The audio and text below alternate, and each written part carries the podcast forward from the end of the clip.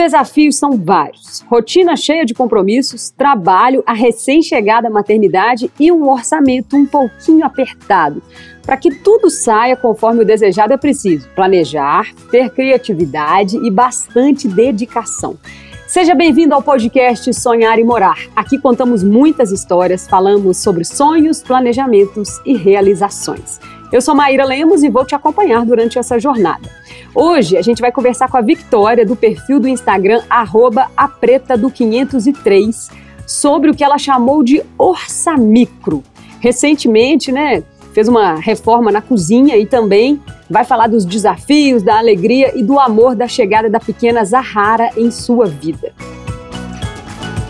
Olá, Victoria, seja bem-vinda. Como é que você está? Tudo bem? Olá, bom dia, tudo ótimo. Muito obrigada. Isso aí, a gente visitou o seu perfil no Instagram, sabe? E assim, logo de cara, o que mais chamou atenção foi esse termo aí que você inventou, né? Orçamicro muito criativo. Conta mais um pouquinho, o que, que é isso, hein? Menina, esse termo, é, orçamicro, ele me veio, assim, num momento realmente de insight, assim, de estalo.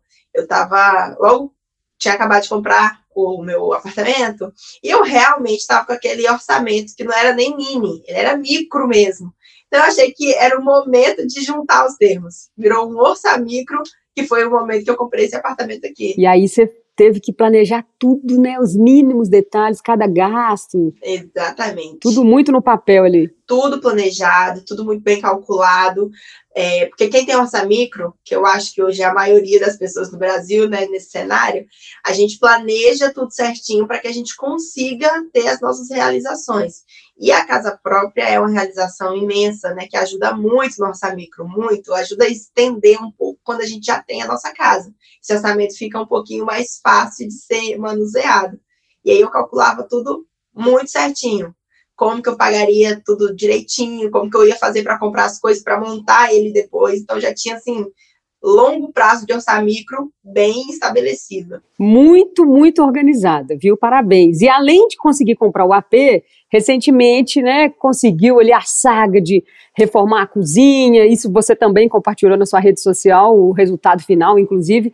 Como é que foi esse processo e que dicas que você pode dar para alguém que também está querendo transformar a cozinha ou algum outro ambiente de casa? A cozinha realmente foi assim a cereja do bolo do meu orçamicro, porque a cozinha, a nossa cozinha, apartamentos no geral, as cozinhas costumam ser pequenas, né, assim, em vista dos outros cômodos da casa. E eu precisava de uma cozinha que fosse muito funcional, muito funcional. E já é a minha primeira dica para quem tem apartamento e pretende fazer a cozinha. É pensar numa cozinha funcional. E eu, particularmente, acho que isso só funciona depois que você já está morando. Porque o normal de vermos no dia a dia é a gente planejar tudo, fazer aquela reforma antes de entrar para o AP. Para mim, na minha realidade, eu percebi que isso funciona melhor quando você já está morando, porque você já tem uma rotina de utilização dessa cozinha. Então, você consegue saber direitinho o que, que você precisa e o que, que você pode dispensar, o que ajuda no orçamicro. É, essa cozinha que eu fiz, ela foi uma cozinha planejada, que eu pensei certinho, calculei direitinho, esperei um tempo para montar. Quando eu montei, eu pude dispensar coisas que nos planejados normais, é, é, eu, eu acho né, que é meio que uma perdazinha de espaço. Como eu já usava, eu calculei certinho. Isso eu vou precisar, isso facilita o meu dia, isso é que eu posso dispensar para sair mais barato. E foi assim que eu montei a cozinha, junto da minha realidade mesmo. Não, uma boa ideia mesmo experimentar antes, né, para ver o, o, máximo de aproveitamento, né? Até porque muitas vezes a gente tem muito mais coisas do que a gente precisa. Porque quando Sim. a gente vai montar uma casa, a gente idealiza todas as nossas necessidades. No dia a dia tem um monte de coisa que nunca usa, né? Isso aí é dispensar, principalmente cozinha. Cozinha a gente tem muitos utensílios que a gente compra antes, né, vai juntando por achar que vai usar. E na prática existem outros utensílios que são multitarefas. A gente pode dispensar alguns. E isso ajuda na organização dos armários. Como eu já tinha essa rotina do dia, e eu já tinha as coisas, né? Assim, eu fui comprando é, de acordo que eu ia usando. Então, quando eu fiz o armário, eu pensei, eu não preciso de tanto espaço assim para guardar isso, porque eu não preciso comprar isso. Hoje eu, eu já uso no dia a dia, eu já vi que só posso dispensar. Então, quando eu montei a cozinha, essa dica de você morar, de você já ter a sua rotina, faz você economizar bastante, ajuda muito no seu orçamento, muito mesmo. Isso, e aí não precisar ficar refazendo, né? Maravilhoso, adorei essa dica aí. E eu concordo com você, a cozinha, assim, é o primeiro lugar que a gente tem que mexer na casa mesmo, porque é o que a gente mais usa, né? Assim, a gente adora comer, a gente, a sociabilidade, a conversa da família passa pela cozinha, então a cozinha tem que ser a prioridade. Isso aí eu também concordo demais. E, e cozinha tá diretamente ligada a bem-estar, né? Se a gente Sim. pensar na questão de saúde, é tudo de acordo com a alimentação, a gente precisa de um espaço bom para isso. E foi por isso que eu priorizei. É, a saúde e as relações familiares, né? Verdade. Ainda mais agora, né, Victoria, que sua vida mudou demais, né? Com a chegada da Zahara. Ela tem uma filhinha, gente, que chama Zahara, que tem só seis meses. Inclusive, tá aí no, no, outro cômodo da casa enquanto a gente grava, né? Tá dormindo tranquila. Sorte que você deu de uma menina que tá dormindo bem, né? Que é tranquila. Como é que estão sendo esses primeiros meses aí da maternidade, que não é fácil, né, para ninguém? Então, não é fácil, é uma transformação imensa. E a transformação, além de ser na minha vida de modo geral, é também no espaço, no espaço físico, né, da minha casa. Ter um bebê impacta diretamente nesse espaço. Eles precisam de um pouquinho mais de espaço do que a gente, eles têm mais coisas, é, e transforma a vida. E também o orça micro, viu, gente? Transforma muito. Ter um bebê impacta diretamente no orça micro. Muitas vezes a gente tem um bebê, é, às vezes é surpresa, né, para muita gente. Mas a gente planejar também dá muito certo, dá muito certo. Mas o que que exatamente assim você teve que adaptar e mudar no seu apartamento depois do bebê? Primeira coisa é o quarto. A gente já tem que pensar no quartinho do bebê, porque ele precisa de um espaço. Mesmo que ele não durma no quartinho dele, mas ele brinca, passa tempo.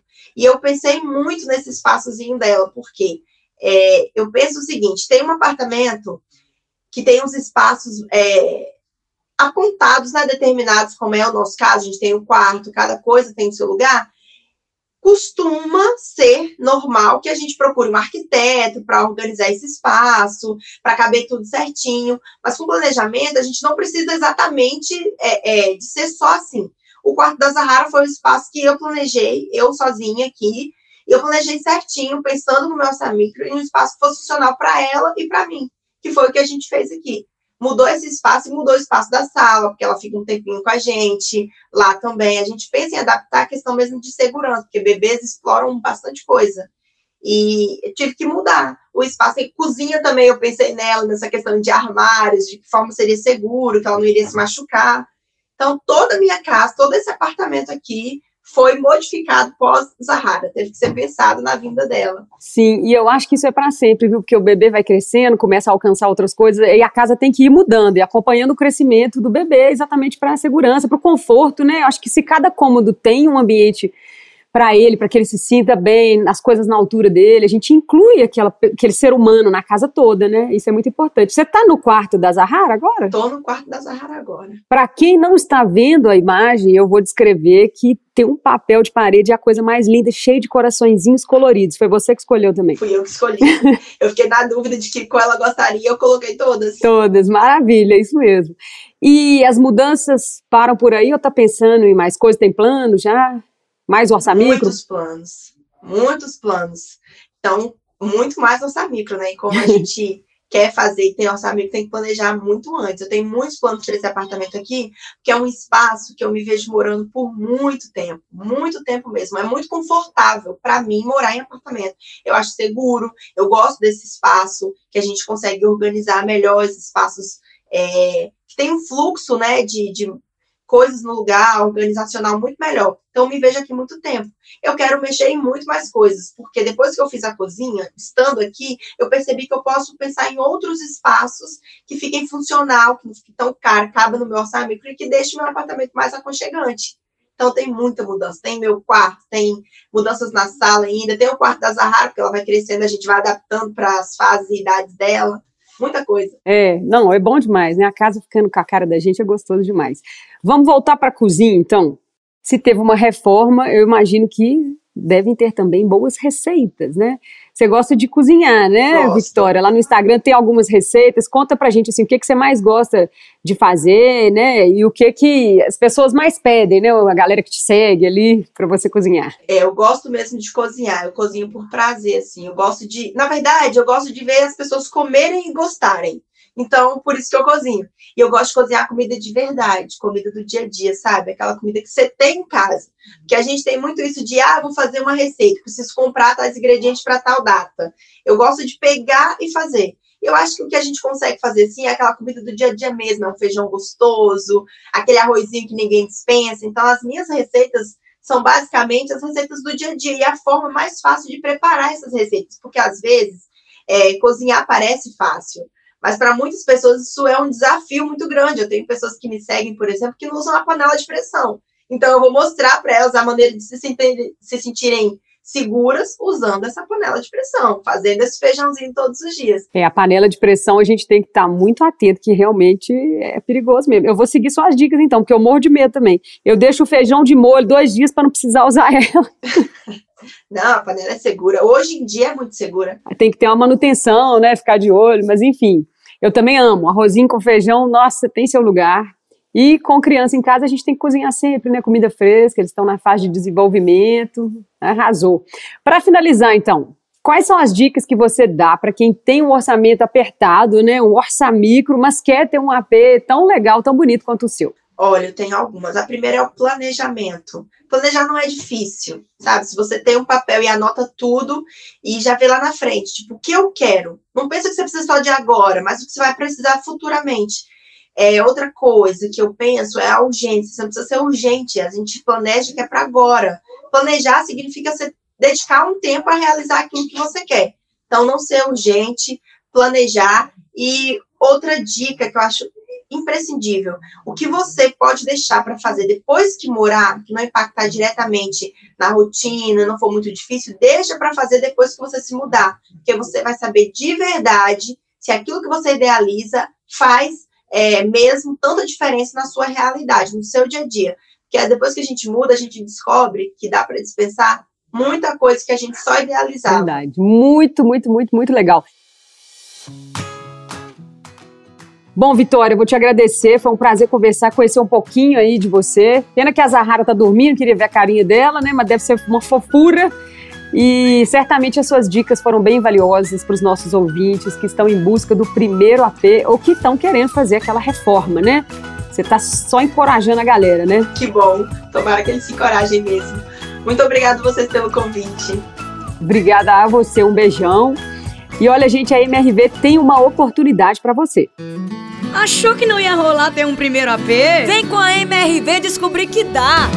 Pra quem achava que não dava, deu. E quem pensou que ia dar errado, errou. Pra quem falou que não ia rolar, falou, falou, falou. E agora eu vou falar pra todo mundo que eu tenho meu primeiro AP. MRV, o futuro do seu primeiro AP, a gente constrói hoje. Acesse mrv.com.br e conquiste o seu. É isso mesmo, pessoal. Acredita que dá. Inclusive, você viu que tem alguma dúvida, mande a sua mensagem para o fale com a redação arroba sonharemorar.com.br que um especialista vai responder aqui no quadro Pergunta dos Vizinhos. A vida é direcionada pelos nossos sonhos e aqui você sempre vai ter combustível a mais para impulsionar os seus. Seguimos por aqui, com o apoio da MRV, compartilhando sonhos e dicas que podem te ajudar no seu lar.